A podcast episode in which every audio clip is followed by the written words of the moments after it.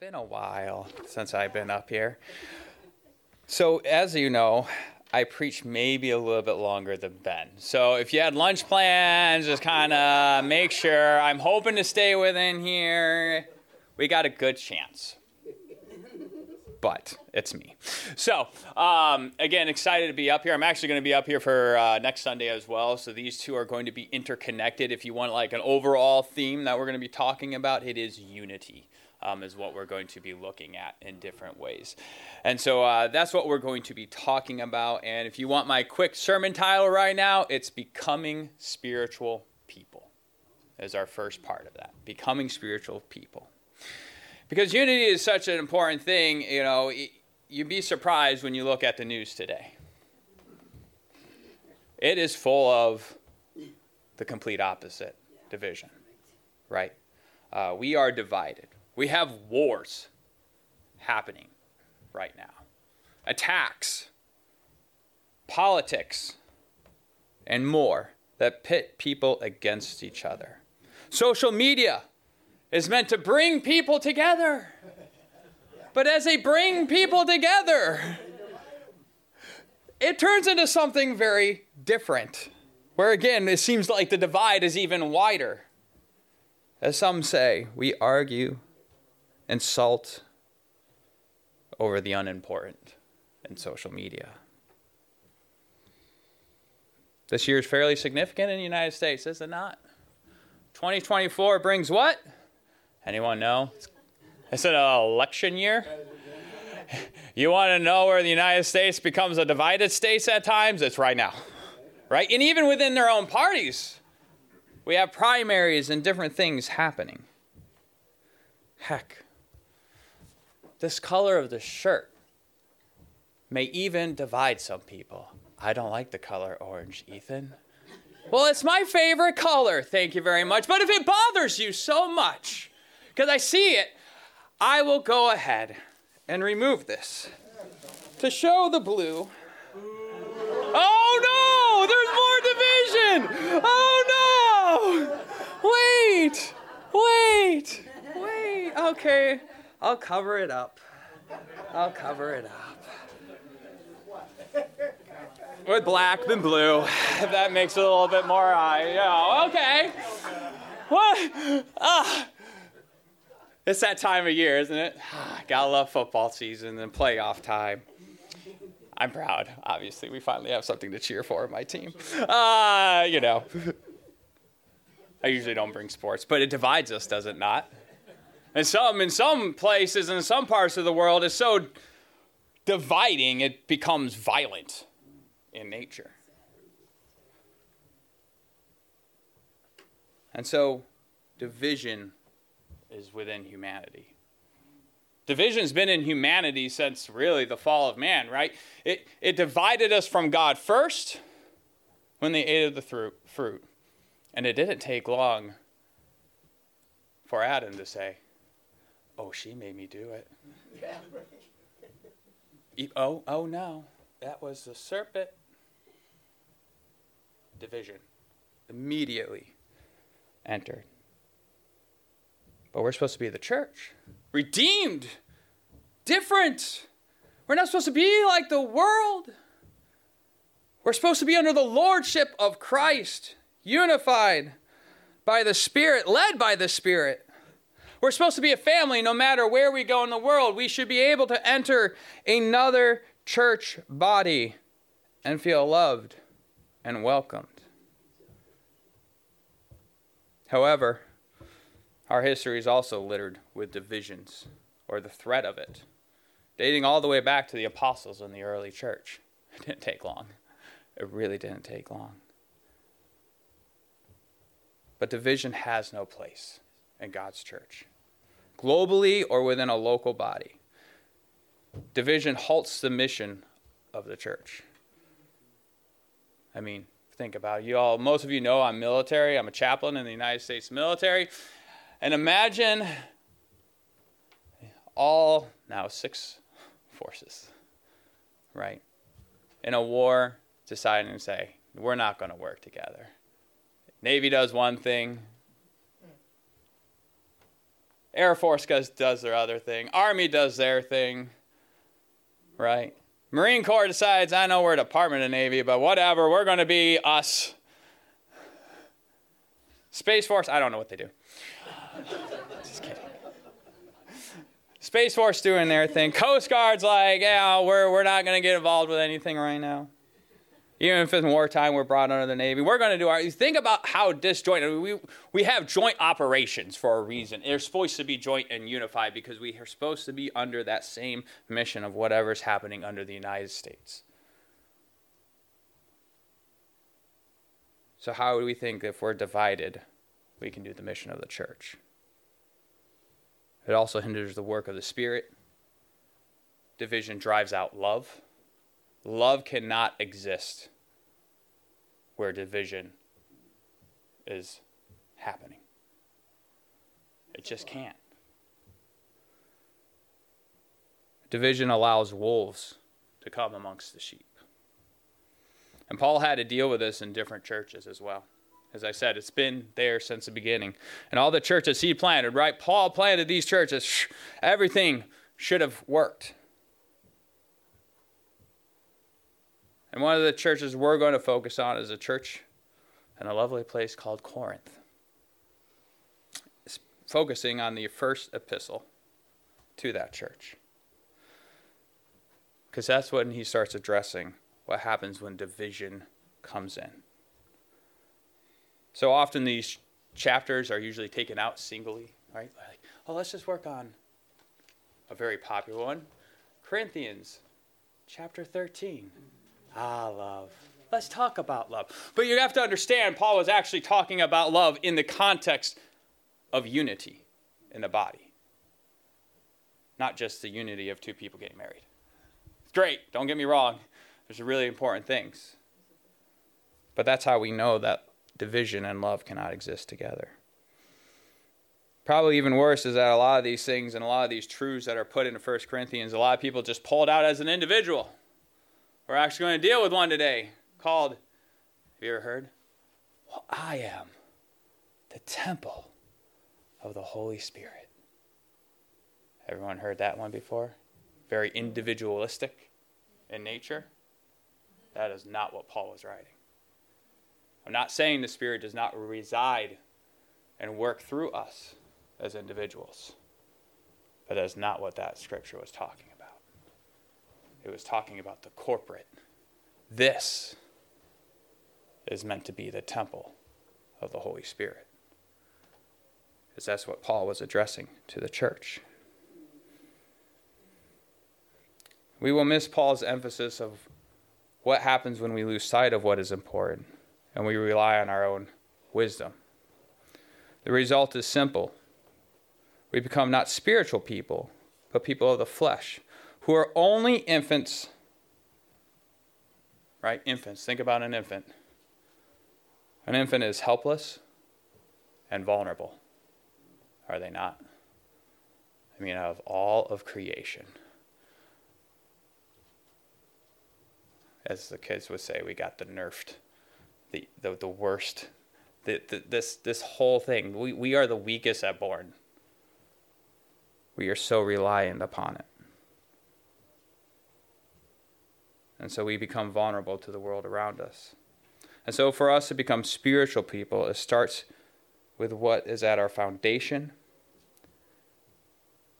We have to deal with what can divide us so that we can become the temple where the Spirit dwells. So if you can, turn with me. Again, we're going to be overall going through this, and we're going to be next week. We're going to skip a lot of chapters in between these two chapters that are important, but I'm not doing a huge sermon series on 1 Corinthians. So we're going to go to chapter 3 to get us started. 1 Corinthians chapter 3. And I'll go ahead and read the chapter. But I, brothers and sisters, could not address you as spiritual people, but as people of the flesh, as infants in Christ. I fed you with milk, not solid food, for you were not ready for it. And even now you are not ready, for you are all still of the flesh. For while there is jealousy and strife among you, are you not of the flesh and behaving only in a human way? For when, when, for when one says, I follow Paul, and Another says, I follow Apollos. Are you not being merely human? What is in is Apollos? What is Paul? Servants through whom you believed as a Lord assigned to each. I planted, Apollos watered, but God gave the growth. So neither he who plants nor he who waters is anything, but God only who gives the growth. He who plants and he who waters are one, and each will receive his wages according to his labor. For we are God's fellow workers. You are God's field, God's building. According to the grace of God given to me, like a skilled master builder, I laid a foundation and someone else is building upon it. Let each one take care of how he builds upon it. For no one can lay a foundation other than that which is laid, which is Jesus Christ.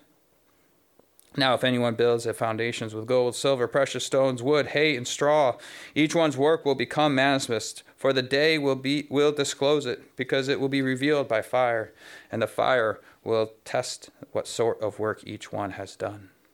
If the work that anyone has built of the foundation survives, he will receive a reward. If anyone works is burned up, he will suffer loss, though he himself will be saved, but only as through fire. Do you not know that you are God's temple and that the God's Spirit dwells in you? If anyone destroys God's temple, God will destroy him. For God's temple is holy, and you are that temple. Let no one deceive himself. If anyone among you thinks that he is wise in this age, let him become a fool, that he may become wise. For the wisdom of this world is folly with God, for it is written, He catches the wise in their craftiness. And again, the Lord knows the thoughts of the wise, that they are futile. So let no one boast in men, for all things are yours, whether Paul or Apollos or Cephas, or the world of world or life or death or the present or the future, all are yours, and you are Christ's, and Christ is God's.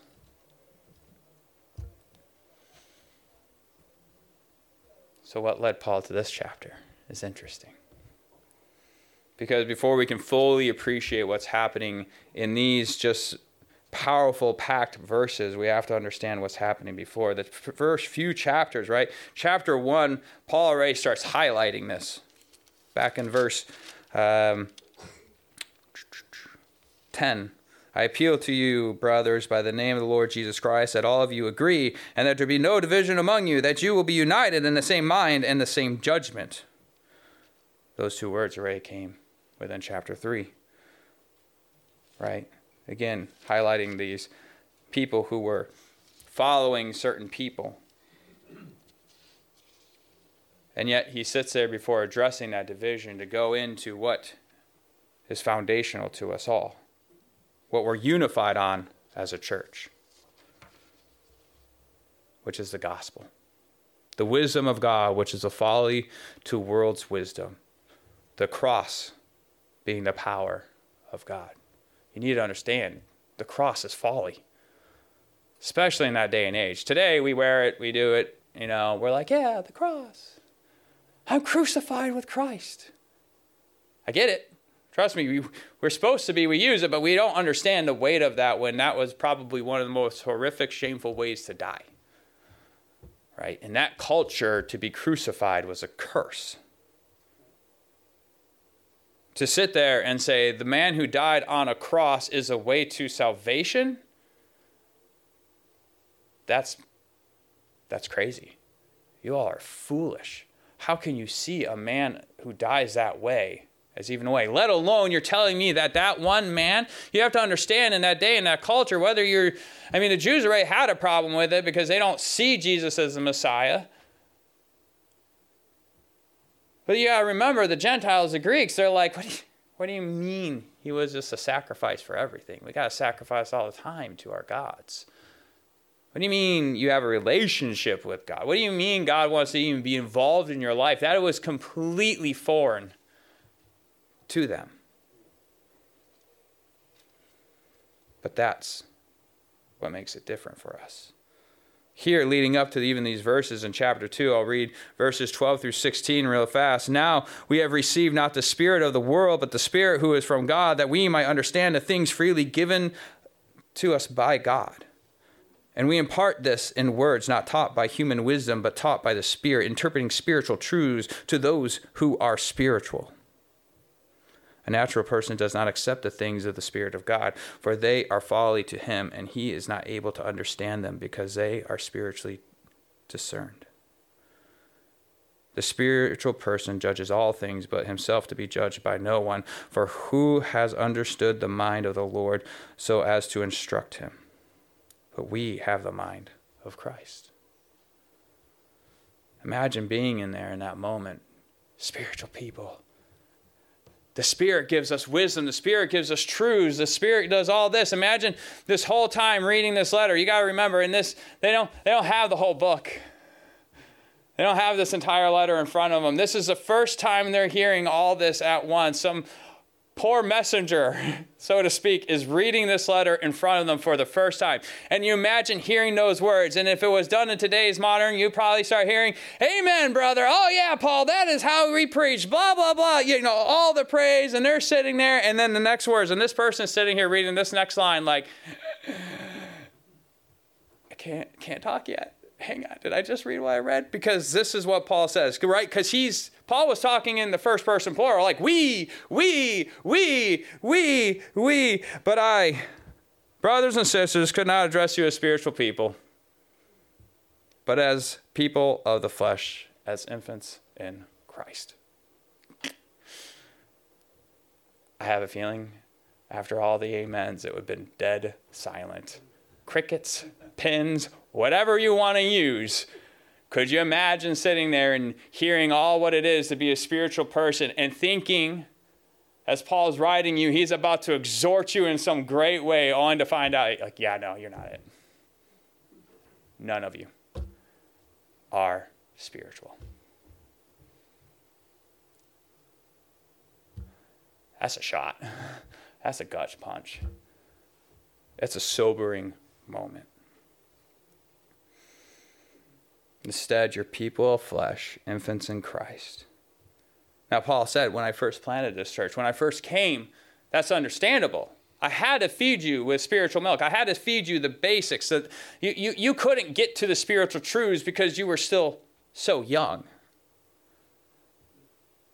Right? Just like when you're in school.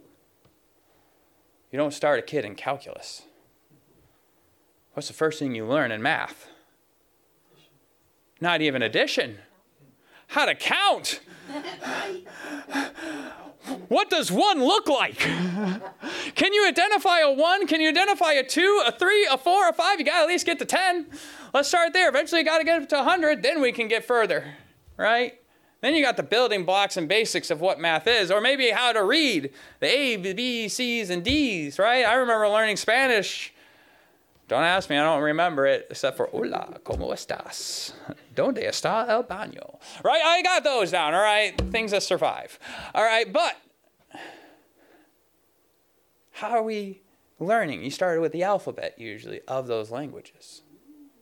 You had to start with the basics. I mean, I remember when I first came to the faith, I was sitting there and I was about, I was in sixth grade at the time, but I was still 12. And the church I just started to come to faith sat there, and it was you're allowed to be in uh, the children's church from age, I forget what, to 12. Hey. And then, of course, right when I joined the church and started going to this church with my mom and everything like that, I they come and they had this this meeting with all the with all the sixth graders. We're like, okay, and they're like, hey, we're changing the format. Middle school, sixth grade and up, at that time, sixth, seventh, eighth grade. Here, at least where I am, Sandwich is like seventh and eighth grade middle school. It's a little weird to me. Uh, but most of the country goes by sixth, seventh, and eighth grade for middle school. And they're like, so the, the, the thing is, is that now on Sunday mornings, you're going to go into the big church, basically, right, in the main sanctuary with all the adults, and you can have youth group. I'm like, oh, that's not good.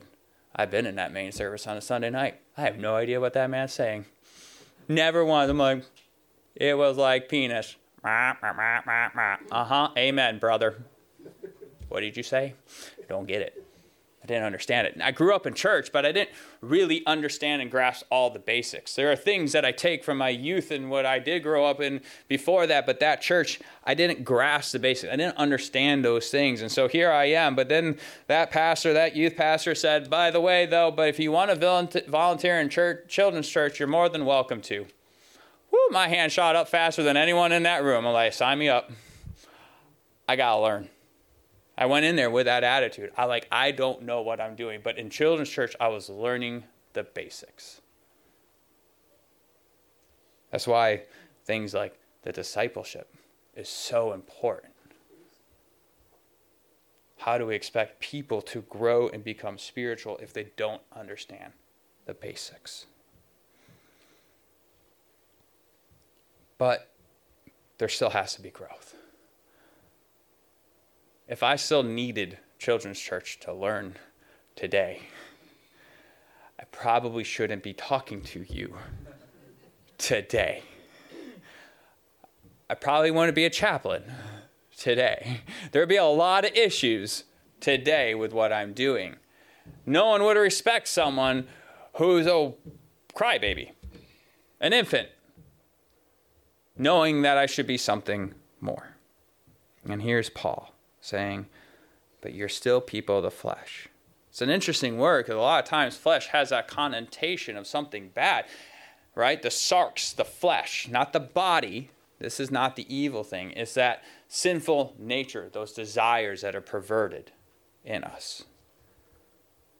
And yet, Paul's like, hey, listen, that, that's part of the process. As you we understand as you become a Christian, there's still this process. Some people, they come and, and they come to Christianity and all those sins and all those things that they ever dealt with. Like you hear the testimonies, I used to drink and smoke and do all this. I came to Christ and it's like all gone. Praise the Lord. I'm glad. And then there's other people who might be like, it was still a struggle to get through some of this. That's okay because you're an infant.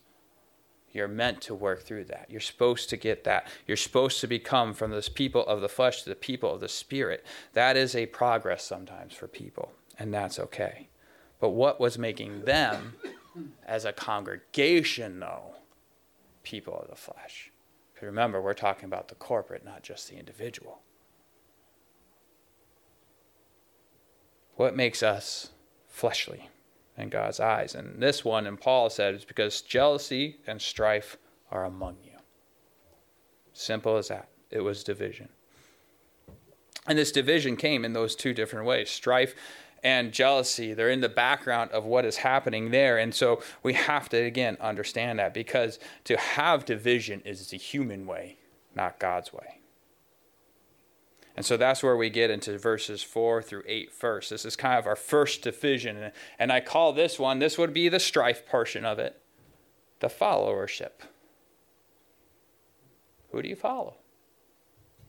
Important question for this church in this time with all the changes that are happening. Basically, Paul's like, there are some of you who are like, Team Paul. Oh, they're like, Team Apollos right? I was saved under Paul. I'm better than you. I follow Paul. Follow his teachings. Others are like, no, no, no, no, no, no, no, no. I came under Apollos. He, he was that last one. I mean, he, Paul was great and all, but Apollos, uh, he, he's my boy. He's, he's my pastor. He's my minister. He's the one I followed and I came under. He's who I knew. He helped me through the trials. He was there when we were in the hospitals, going through struggles. Paul's like, back to chapter 1, Paul's like, uh, I don't, was Paul crucified for you? No, no, Paul wasn't crucified. Were you baptized in the name of Paul? No, I don't remember doing that. He's actually goes back. He's like, I'm glad I only baptized two of you. Actually, I think it was only two. There might have been a few others. It's like he like he's like, You can tell, right? They didn't have computers back then. Like he went like the papyrus, like I only baptized two of you, and he's like, oh, oh, wait a minute, I'm about to cause more division, and there's some other of you that I probably forgot. Yeah, yeah, yeah, yeah. Let me put those parentheses around, like, oh yeah, there's some other of you I baptized. I'm glad I only baptized any of you, so that none of you can just sit there and say Paul baptized me. The majority of you did not even have Paul baptize you. But like here we are, the division in there, and instead people are like, I follow Paul, I follow Apollos. And Paul's like, You're missing the point. Paul's like, I planted seeds. Apollos watered.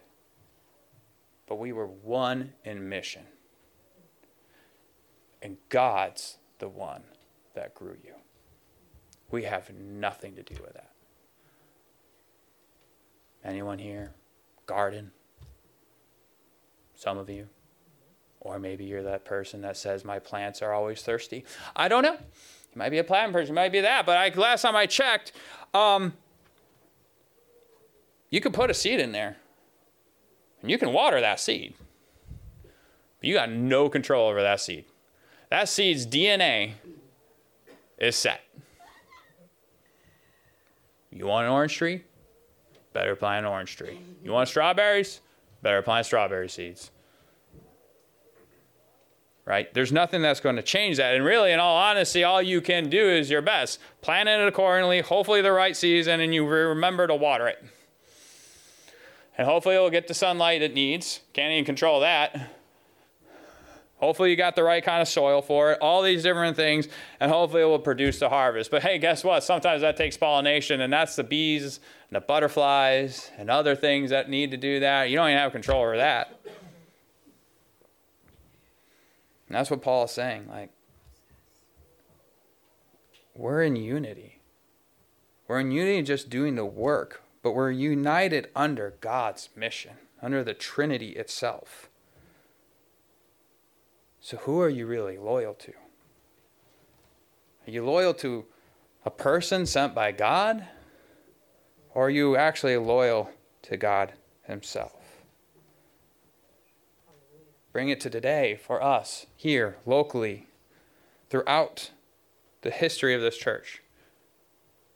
How long has this church been around? For a while. I know for a while. I don't even know the plan. I, I forgot to look this up. It's been a long time. Late 90s? Perfect. Thank you, Ben. Late 90s. I know for some of us, we're like 2000 was just 10 years ago. 90s is just 20 years ago. Oh, no, no, no. We're much further. All right, we're almost in 30 years worth of, of time.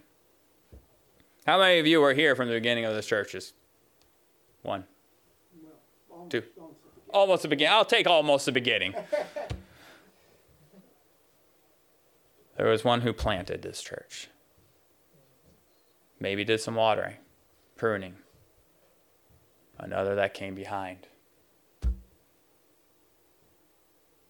There's different elders, different people.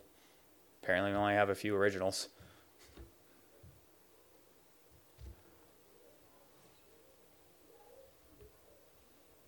Here we are in a time of transition. Eric did what he had to do. Emilio came here and did what he had to do, but now he's out planting a new mission Youth for Christ. He might do that for the rest of his life, but I have a feeling that could be a moving on place too. Like he could be doing that for a time, planting the seed that is needed in Cape Cod. He may water some of those seeds for a time, but the full growth of that and what it could eventually become, that may not be under his direction and time. Why? Because it's God's mission. Jason, for now and a season, has left. Still got Charlie, Richard. As Ben said, he's interim pastor. Doesn't matter if he's just an interim pastor now, whether he becomes a senior pastor. I have a feeling, I'm just going to go with my gut instinct. He's not going to be here till the day he dies. Could, if that's what God wants. But I'm going to go off on just how history works. Rarely, rarely do we have a same person in a church long term. They all had their pers- purpose in God's work here for this congregation. Because God grows this church, not any of us. God gives growth to what we do.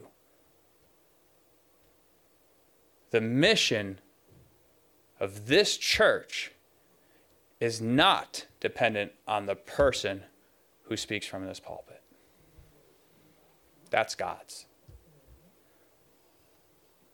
That's God's. Because the last time I checked, when those people leave or change their position, did the Spirit of God leave with them? Not with how worship felt this morning. Spirit was very present to me. Hopefully, it was to you. Last time I checked, Hyannis is still here. There's still people out there broken. There's still lost people out there. When did the mission change because the person left? Where did the Spirit of God change because a person left? We're human. We have emotional attachments. I get it. There's things we have to work through. I get it. But we have to remember why we are here. God put you here. If God used Eric or Emilio or Jason or someone else who used to attend this church that got you into this building and you have come to become saved and you do all these different things and you have been a part of this for a few weeks, a few months, a few years, I don't, the entirety history of this church. You were placed here not by them, but by God to do this church mission. And when you have that as your focus, it's a whole lot easier to be unified than worrying about who stands here. Because the Spirit of God is meant to dwell here. We are supposed to only follow one, and that is God God the Father, Son, and Holy Spirit. Does change happen? Yep. All the time. Change is good. We hate change, but change is good. Things change more often than we realize. Anyone hoping that this gets a little bit warmer outside, or do you want this weather year round? I love the cold, but if it was 12 months of the year, I might as well have been stationed in Antarctica because that's about where I should be, then if that's where I don't want the change, right? We get warm weather up in, I'm from the east, the, the, the west side, all right, Lake Michigan side of it. Good old Detroit. They're a good city. Listen, change happens, but with change, great things happen. If we resist change, we cannot grow. A seed that's never planted, or a seed that's never sprouting, is dead. A plant that doesn't produce fruit is useless. We have to change. That's part of growth. And so there's our first one, right? Followership. Who do you actually follow? Change it. Stop the division of any human being, anything, any world system, anything that's in place that is human in nature needs to stop, and we have to look to Him to be unified. That's part one. Part two, what also causes division, is what Paul gets to in the next verses. We're only going to go to 17 today. 18 is a good summary, and there's some great stuff in there, but that's going to distract us a little. Verses kind of really starts in 10, but we're going to pick it up at 9 for there. I call that the worldly wisdom. And why I put this next to jealousy is because I have a feeling when there are people who are teaching and they're seeing people follow them and their teachings and they're like, oh, that was a good sermon. Oh, that was a good teaching. Or that. They just try to up it up and, and there's jealousy in what people are teaching. And so they try to get the new age cut thing. What's, what's popular? What's going to grab people's attention and bring them here? We need to be growing. I want people to like me. I want to tickle the ears, so to speak. Give them something that's sweeter, easier to digest. That can be jealousy. And before we get into that, we see Paul changing and shifting that. In verse 9, for we are all fellow workers and you are God's fields. That's the first thing, right? We are all part of God's harvest. But then he just says, not only are you God's fields, but you're God's building. And there is only one building that has been God's in the history of the Bible, and that was the temple.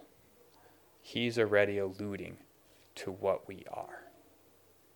We are the temple of God. And so here he goes. He starts off with, according to the grace of God given to me, like a skilled master builder. Anyone else got something that says differently in there? Other translations? Just curious. You wise master builder. That's actually closer to what the Greek word is. Notice the play on words. You wise master builder. This is why those previous chapters are so important. What was wisdom to God? It's not rhetorical. Anyone remember what I said? The starts with a G. Gospel. The cross. The whole message. What was foolish to man is wise to God. So here Paul's like, hey, listen, I was that wise master builder, the skilled, wise master builder. I laid a foundation and someone else is building upon it. And each one take care of how he builds upon it. For one for no one can lay a foundation other than which that than that which is laid, which is Jesus Christ. It's there's where the buck stops. For every church, any local congregation, and the church as a whole, that is our foundation, the gospel of Christ. Jesus Christ, who came in the form of a man who was 100% man, fully man, fully human, or sorry, fully man, fully God, who died for our sins, being the acceptable sacrifice to God so that we could bridge the gap to have a relationship with him and that he not only did he die for those sins but conquer death by raising from the dead so that we have an eternal hope of not just now, but the anticipation of what is to come, to be his people in his presence for all eternity.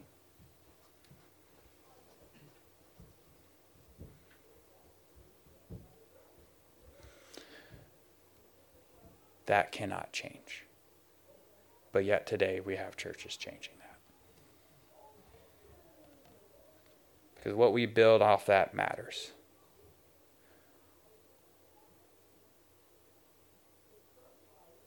What we build matters. The materials, the specifically mentioned, they could have some significance, or Paul just pulled them out of the air, kind of type thing. Like I, I know these ones work, but we're not going to. We could probably focus and try to do some in-depth thing, and I'm sure there's commentaries that will take you all over the place. If you want to research those, have fun. I'm not going to deal with that. You're welcome. We'll be here for a while. The materials mentioned and what's important for them is about how they handle the fire or judgment day. There are ones that will endure, and there's going to be ones that turn to ash. So, what's Paul getting at here? What he's getting at is are we building with God's wisdoms and the depths that are only revealed to us through the Spirit? Sometimes? Like like are we are we searching for those wisdoms? Are we being the spiritual people? Are we building off those things? Are we dealing with the wisdoms of this world? And we might be trying to teach and we might have Jesus there but he's like it might not affect your salvation. It might not affect the the, the purpose of that church and the base of that church but it's going to burn all away. You're going to find out real fast how untrue some of those things you're teaching, those wisdoms you're teaching. And we have to understand the wisdom of the world of that day, very different than what we find, right? Because there are wisdoms and truths that are important to us to understand, right? In psychology and medicine and biology, etc. There are some things we should understand. Okay? Like You got to understand, that didn't exist in the first century of Rome. We to kind of wait till like Renaissance era, I'm pretty sure, right? That the whole that that started a lot more things. That was a lot later. There wasn't a lot of that kind of understanding. But there were a lot of philosophies and religions. These were the things that worried Paul the most. Stoicism was a big one. Wisdom, justice, courage, and moderation are their core values. You might be like, well, that sounds good. I mean, those, those sound Christian, does it not? I mean, let's be honest. In, in the Bible, is wisdom important? Yeah, we talk about wisdom. Justice? Yeah, justice is important. Courage? Yeah. Moderation? All great Christian principles, aren't they not? But if you want to live one, right? And I and, and, and don't get me wrong, there are some great reminders from those minds of the Stoics because sometimes I'll see them go across my Facebook feed. I'm like, huh. But I'll reflect onto God, not on what they deal with. I go to the God's values. I'll use those times, those memories. They're like, oh yeah, I should probably remember that. That's a good thing. But they'll put things like this. This comes from a guy known as the Daily Stoic, someone who follows those things. He's kind of the modern day Stoic. He's very popular out there, right? And one of the Stoics says, if you want a smooth flow of life, live according to nature. Oh, wait a minute. Does that line up? Again, there's truths within their their teachings. I mean, they, they're, they're, they're kind of pantheists, right? They, they believe that God is in everything, not some God external like we do. We believe God can work through nature. God created nature, but God is not nature itself. God can use nature to teach us. God, there are great things. I mean, even, even the promise of God to Abraham hey, look at the stars. But all creation and all this, this stuff that God made is had been meant for one purpose, and that is to point us to God. But that's not how they would teach you. Notice that there's similarities, but there's differences. Happiness isn't found in things, but in virtue alone. It's all about what we value and the choices we make.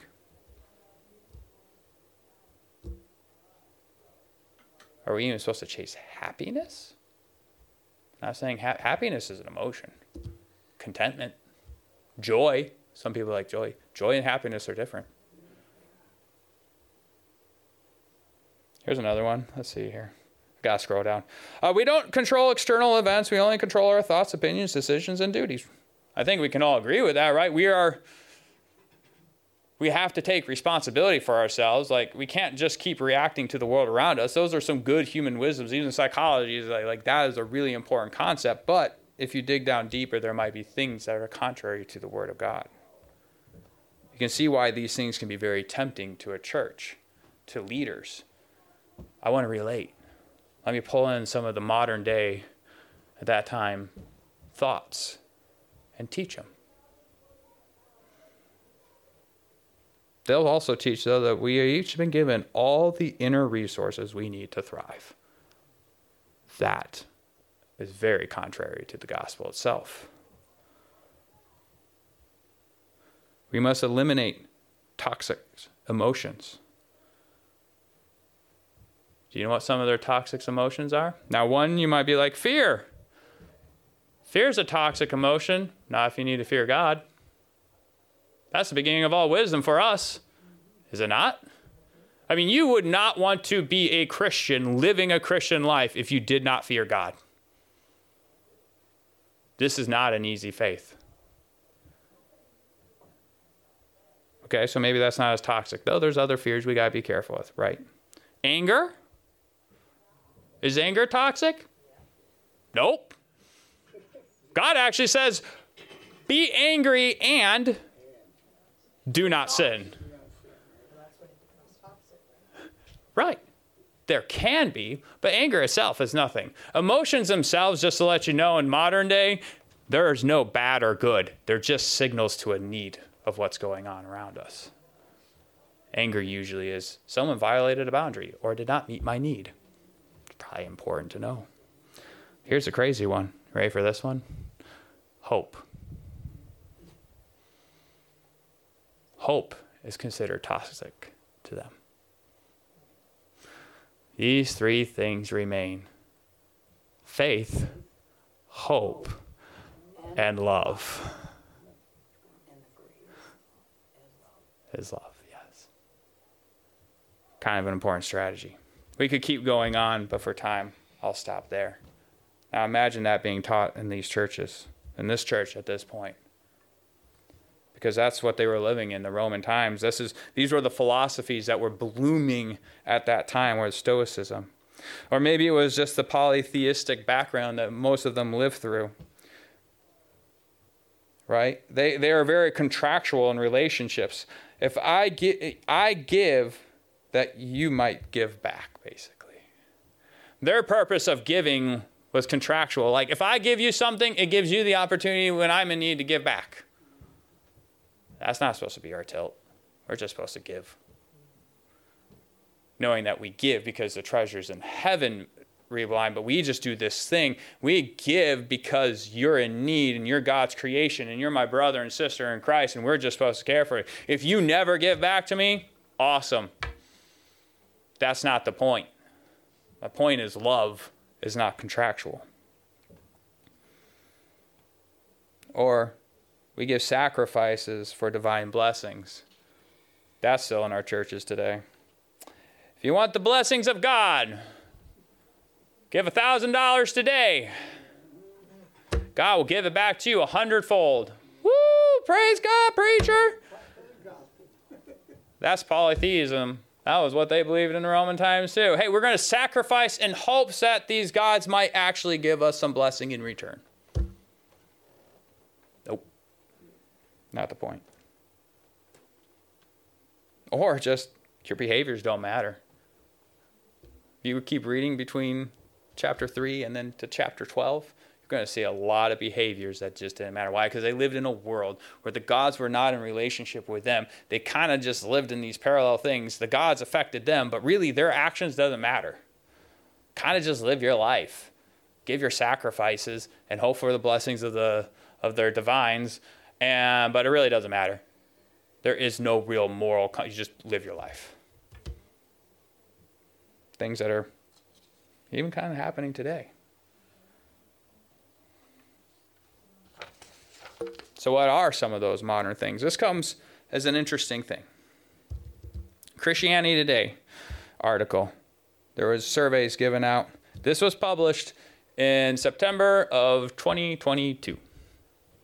So it's fairly recent. They've been doing these studies for, for some time. I think the, the graphs kind of went back to 2016. So we've had some years of this and they kind of vary, but I just researched what are Christian heresies today. Here are the five.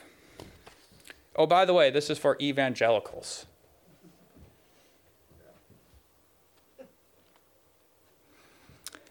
Fifty-six percent of evangelicals today do not believe that Jesus is the only way.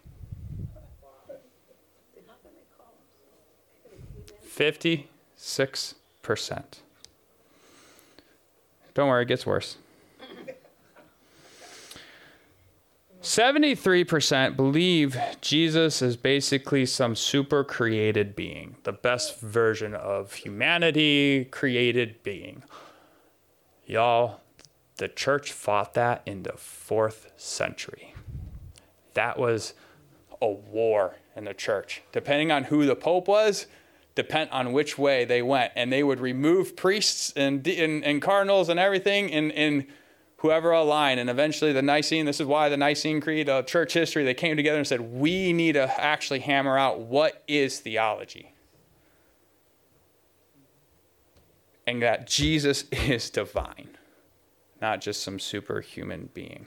He is a part of the Trinity, the Godhead. Amen. But 73% of evangelicals believe that. 43% believe Jesus is not God.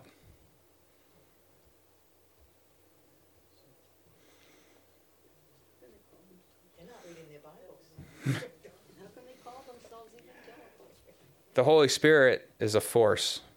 not a personal being. And I can't remember, I didn't write those percentages down. I can look them up again, but it doesn't really matter. Another, but they're in the 60s and 70s if I remember them off. I think these are in the 60s. And here's the last one humans don't have a sinful nature. Good people make mistakes, but we don't have a sinful nature. I'm not talking about Greeks. I'm not talking about the world. I am talking about people who would identify in an evangelical church believing this. But those same surveys also said that 94 94% of people would still say that sex outside of marriage is wrong and is sin. The 91% say abortion is a sin. Now, you might sit there and agree. But do you see the misbalance? When 91 to 94% of those same people who are saying these things are sinful, but sit there at the very core of our theology and our faith to say Jesus is not God? The Holy Spirit's just a force? I mean, they just dismantled the entire Trinity. Humans don't have a sinful nature. You just got to be good. Basically, 56% say all religions can lead to salvation when they say Jesus is not the only way. We have a lot of legalism. Legalistic Christians, not relational Christians. That is a problem.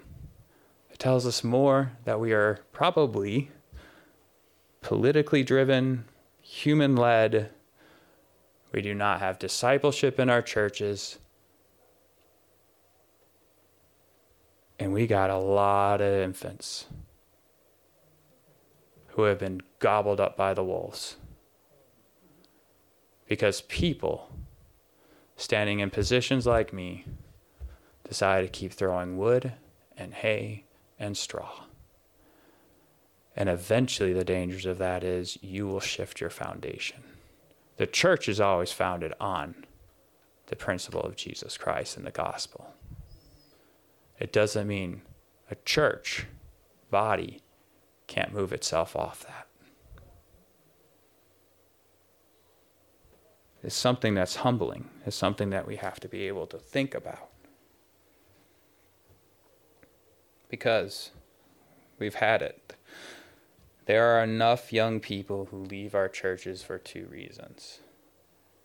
And they usually are because of the fakeness, especially the the big, seeker friendly, all these different things going out there in the evangelical world. They're leaving because one, the faith is not real to them, or they start piecing together different pieces of faith to make them, or two, because they actually want to grow in the faith and they've sat there long enough and like oh, this is just baby christianity i need more.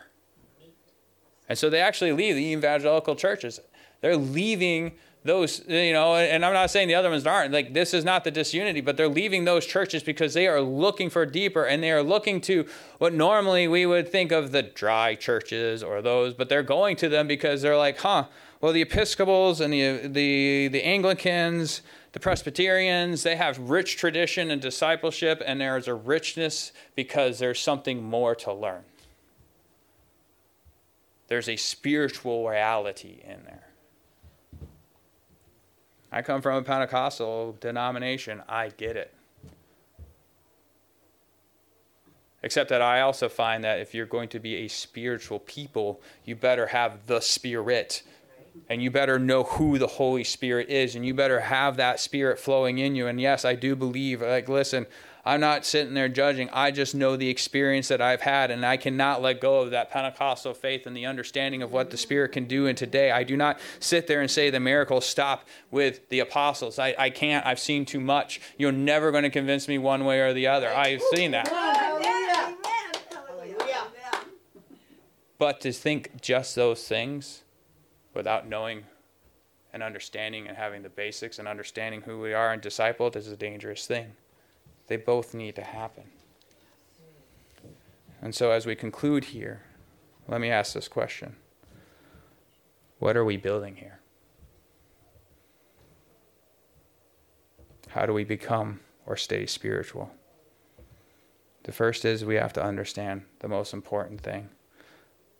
We are building the temple of God, of the Spirit, here. Its foundations is Jesus Christ and the gospel. That is what it's first built upon.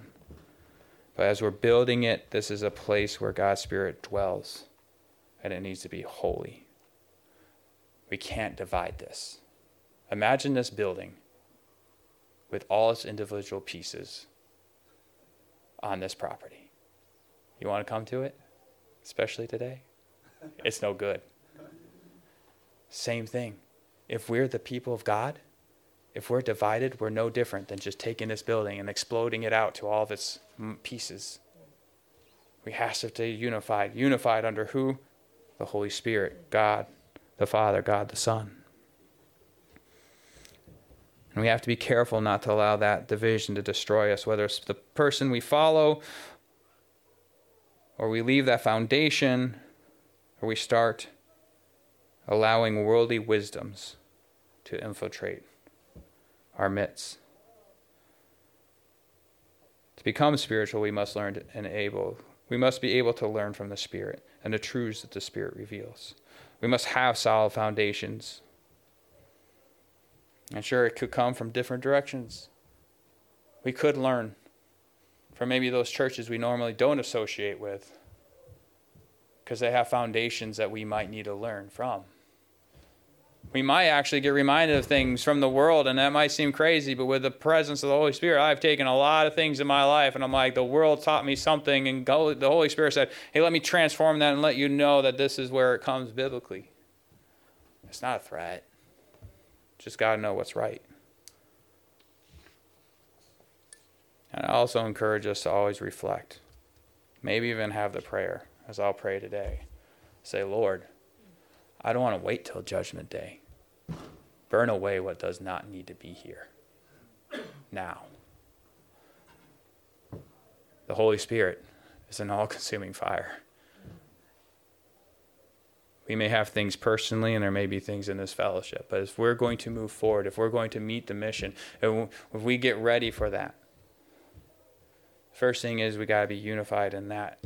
Next week, we'll talk about how we fit in as the body of Christ. That's going to be 1 Corinthians 12. But it starts first with having that foundation. It first starts with what we are building around us, and we have to make sure we're always building with those things that will survive the fire. So let us pray. Lord, we come before you. Help us to be always unified under your mind. One mind, one judgment, as Paul stated. May we always remember that you are the head of the church. May we always remember that one day we will stand before you.